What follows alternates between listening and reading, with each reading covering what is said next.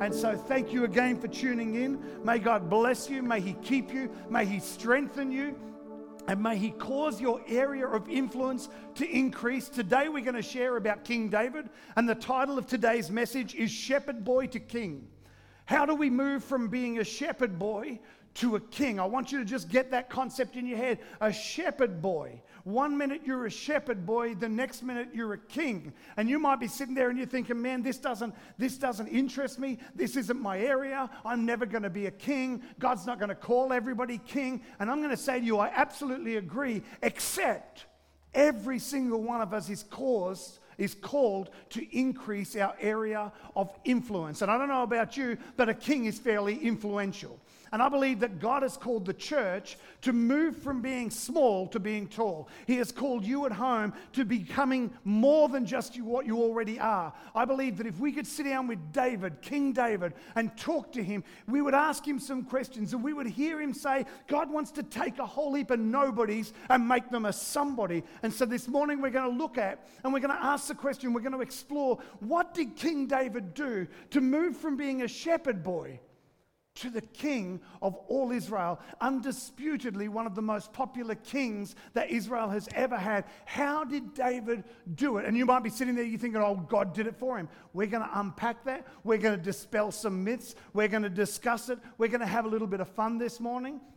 And uh, I want you to, you might be sitting there thinking, man, I don't know whether this is for me. Listen, if you want to draw closer to God, this is for you. If you're a business leader and you think, I just I feel like I'm stuck, I feel like I've hit a plateau, this message is for you. If you're a marriage and you want to increase your influence in your marriage and in your family, this message is for you. If you feel like you're a nobody and that you're always rejected and you're always left out, this message is also for you. This message is for everybody. Why? Because the scriptures were given to everybody. And so this morning, would you join me with a little bit of fun? Would you just take a minute? Breathe in, breathe out, settle your spirit, get yourself ready. Might be a different message, but I want you to imagine. Would you join me on a journey this morning? Yeah. Would you imagine that you're sitting in your favorite place? Maybe it's by the beach, maybe it's in a park, and you're sitting there with your scriptures open, reading through the Bible, and you're reading all about David, and then suddenly King David appears beside you. And as he's sitting there beside you, right beside you, I want you to turn, just check, make sure he's not there. It's just fun. Let's imagine for a moment King David is there, and, and you're going to turn to him and you're going to say to him, David, how did you ever go from being a shepherd to a king? David, is there anything you could tell me today that would help me on my journey? I believe David's going to look at you and he's going to talk to you. Maybe you read the Bible like this all the time. Maybe for you, this is new. I'm going to encourage you to practice reading the Bible like this and then imagine yourself having conversations with the scriptures through this person. So imagine you've asked David, David, how did you move from being a shepherd boy to a king? And David begins to share with you. And perhaps you're sitting there, and as he begins to share, he says things like, You know, it wasn't always like this. There was a time when I was disregarded by my family and disregarded by my friends.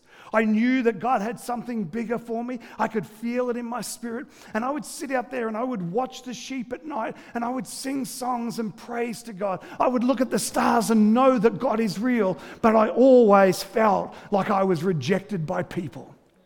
And then one day, and I'm going to share this with you, you can read it in your scriptures. then one day in 1 Samuel 16, one day in 1 Samuel 16, the prophet came to town.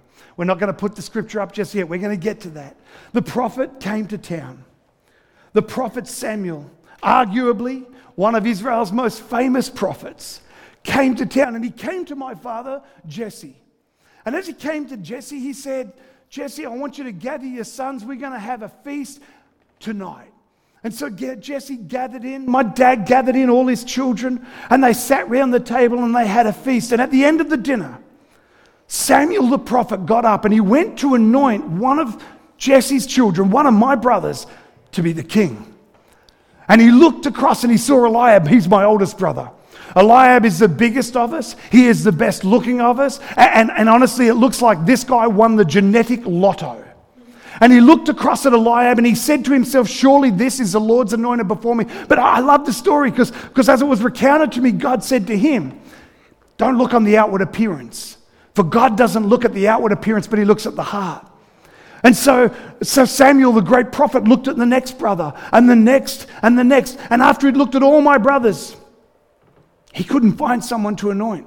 And he turned to my dad and he said, Is there anybody else? You know, I was so left out. I'd been left out in the field with the sheep. They didn't even invite me in, they didn't even want me at the table.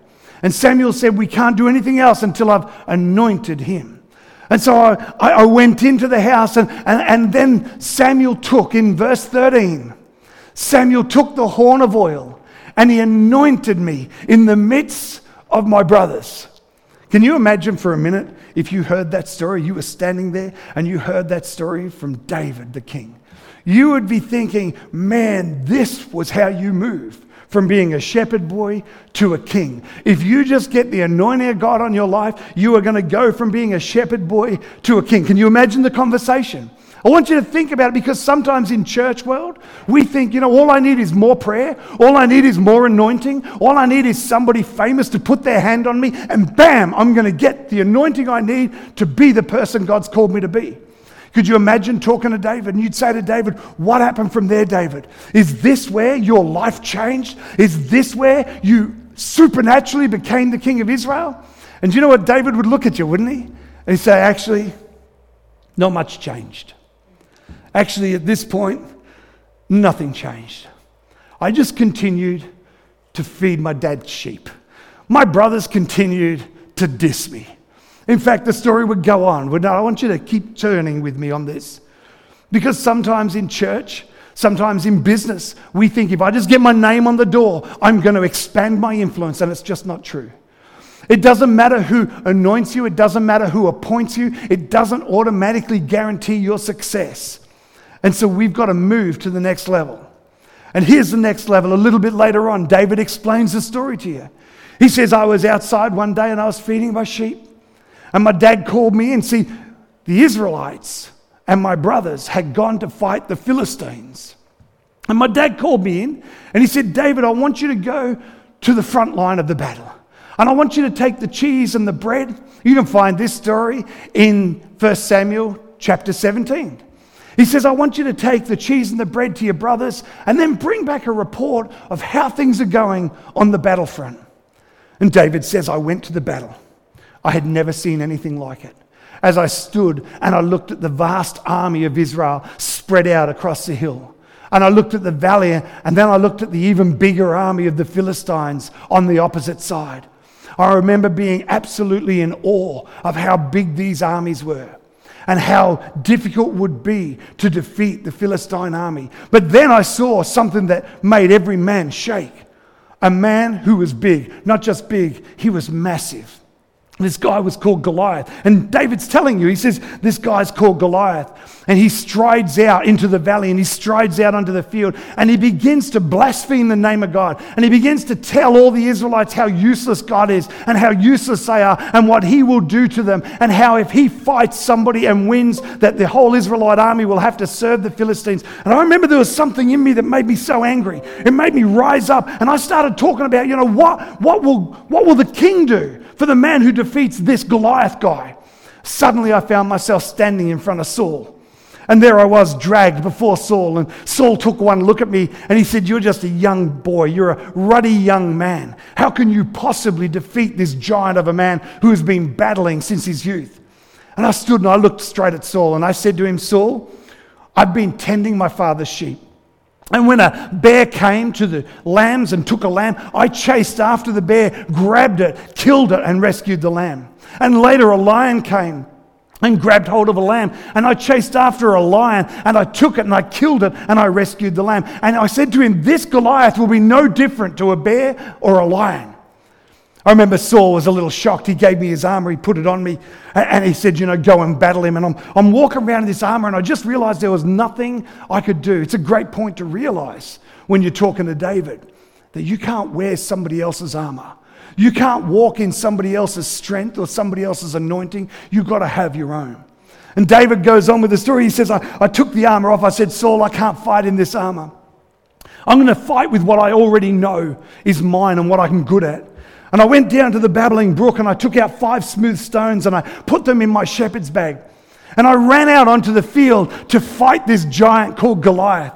And Goliath was stood there and he said, You're coming to me. I'm going to give your flesh for the birds of the air to eat. I'm going to kill you. I'm going to destroy you. And he's coming out with all these things. And, and we're going to pick it up. And then I said in, in verse 45, I, David, said to the Philistine, You come to me with a sword and a spear and with a javelin. But then he goes on and he says, But I come to you in the name of the Lord of hosts, the God of the armies of Israel, whom you have defiled. And I took my little stone and I put it in the sling and I swung it around and I let it go and it smacked Goliath right in the head. And he dropped down onto the ground. He dropped like a school bag at the end of term. I was so excited to see him drop and I ran over. I took his big sword and I cut his head off. You know, right there we're stopped, aren't we? Right there we're thinking, man, this must be the place.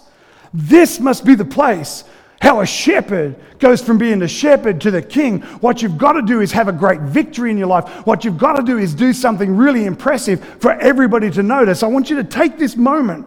You're having a conversation with David. I really hope you guys are keeping up with me here. Because, first of all, he's been anointed and nothing changed. And we come to the second part of the story, and it's there, right there in scene two, flashingly vivid before your eyes in full color of Goliath's head in his hand and a sword in the other hand. And you're thinking, man, this must be where, this is where he gets to become the king. And it doesn't happen. I want you to think for a minute how many times do you think if I just get the new car, then I'll have more influence? If I just build a big enough business, then I'll have more influence? If I just do something big, something spectacular, so everybody will notice me, I will surely have more influence. Can you relate to that? Can, you see how when we're having a discussion with David, he begins to just pull apart, pull apart some of the thoughts that we have on how we can expand our influence?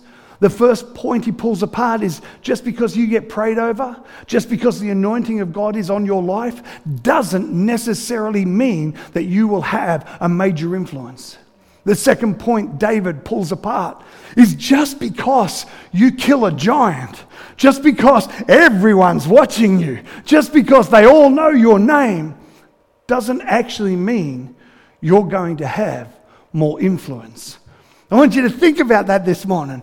Because one of the things these do is we read the scriptures and we apply it to our life and we begin to see that some of the lies we've told ourselves on how to be more influential, how to have a greater impact are just lies.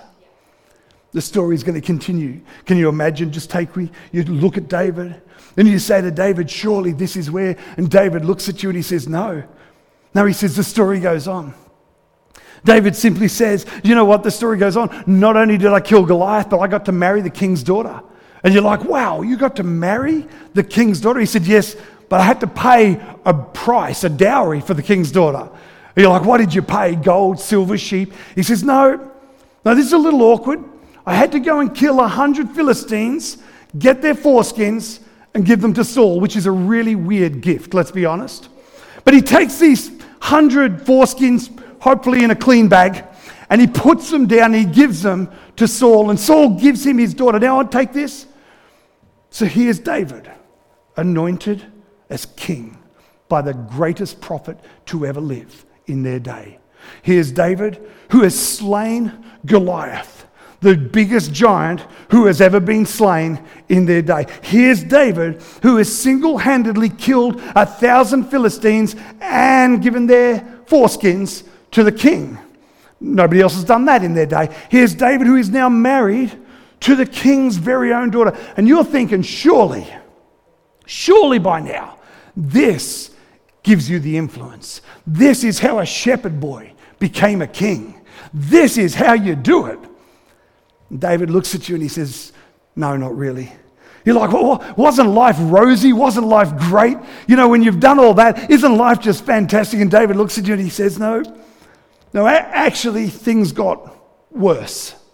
Actually, people started singing songs about me. Everybody knew my name. They started singing songs that said, Saul has killed his hundreds, but I have killed my thousands.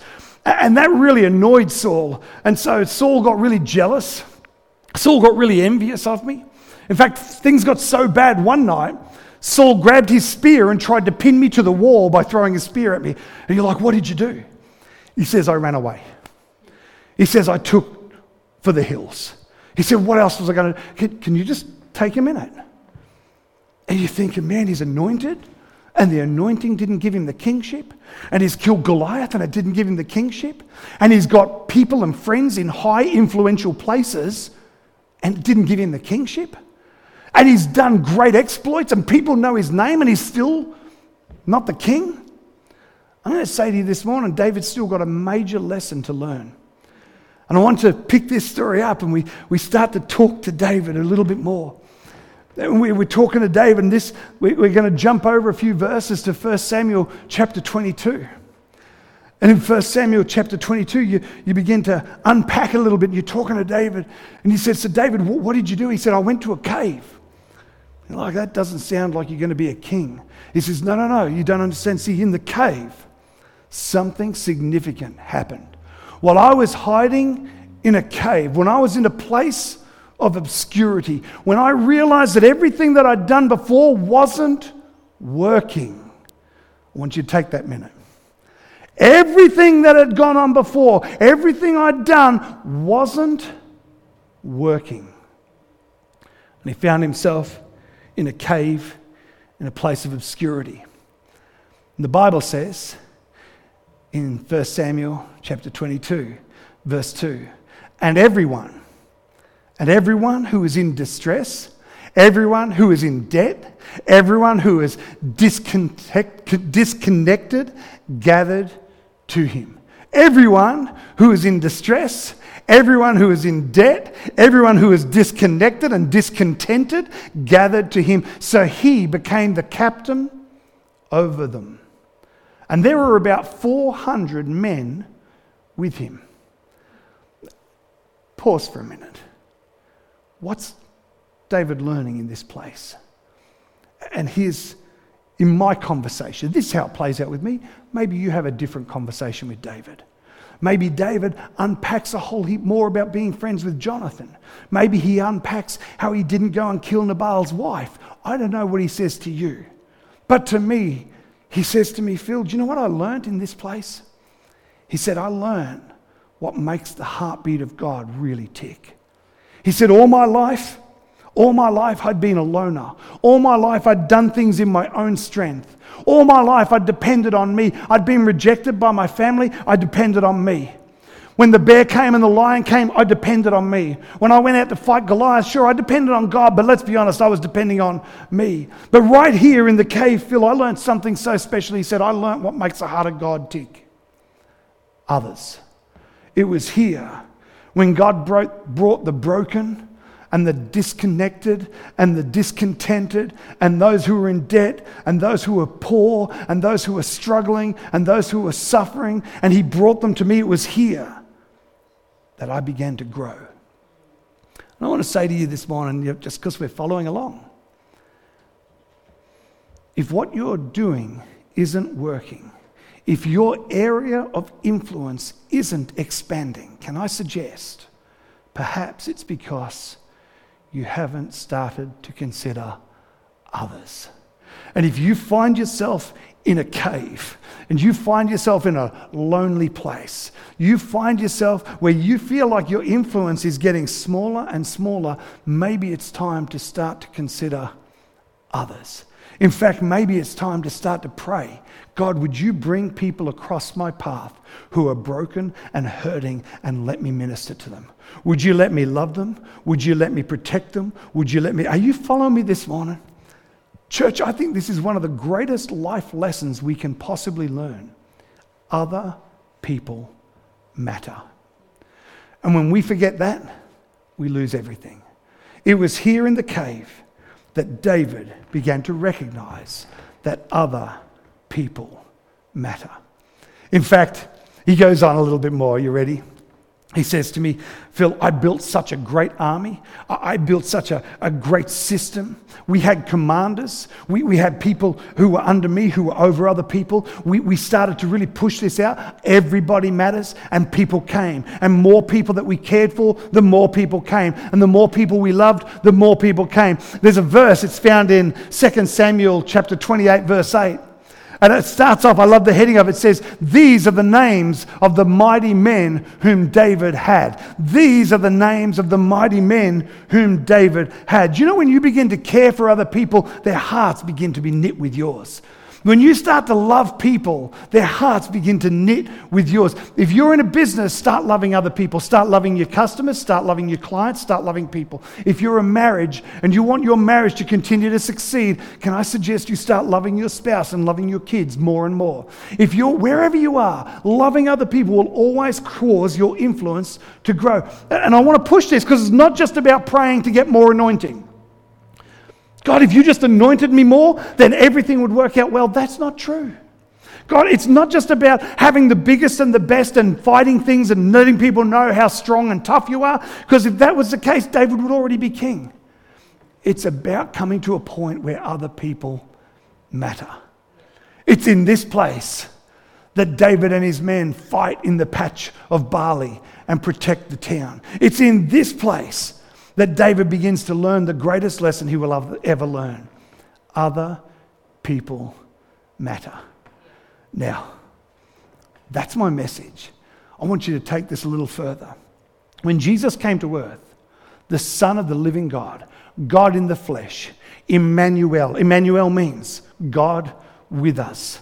When Jesus came to earth as God in the flesh, and he was baptized in the river Jordan. And as he rose, his father spoke over him, This is my son in whom I am well pleased. When he came to earth and he raised up, do you know one of the first things he did? One of the things that he made his primary purpose was to begin to go out and gather others. Jesus didn't depend on himself for his influence to expand, he deliberately called disciples and entrusted them with the ministry. Can, can you see this this morning, church? I want you to get that because so many of us have been brought up watching Superman. And we've been brought up watching the Hulk. And we've been brought up with these kind of concepts that we can do everything on our own. And every time I read through the scriptures, there was only one person that I'm aware of that was really cool on his own Samson. And things didn't really work out for him that well.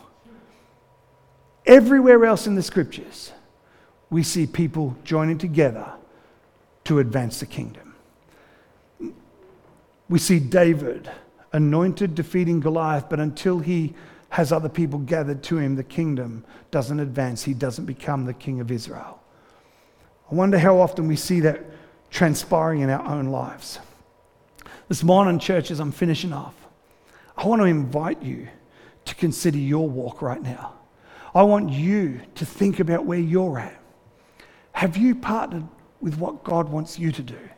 Have you started to consider others? This morning, church, I believe God's inviting us to a whole new level. I want you to think about the church in a new way. And we're finishing off our series of Why Church. Why Church? And I'm going to finish with this because other people matter. Let me say, other, other people matter. Other people matter. You matter to God, and then other people matter.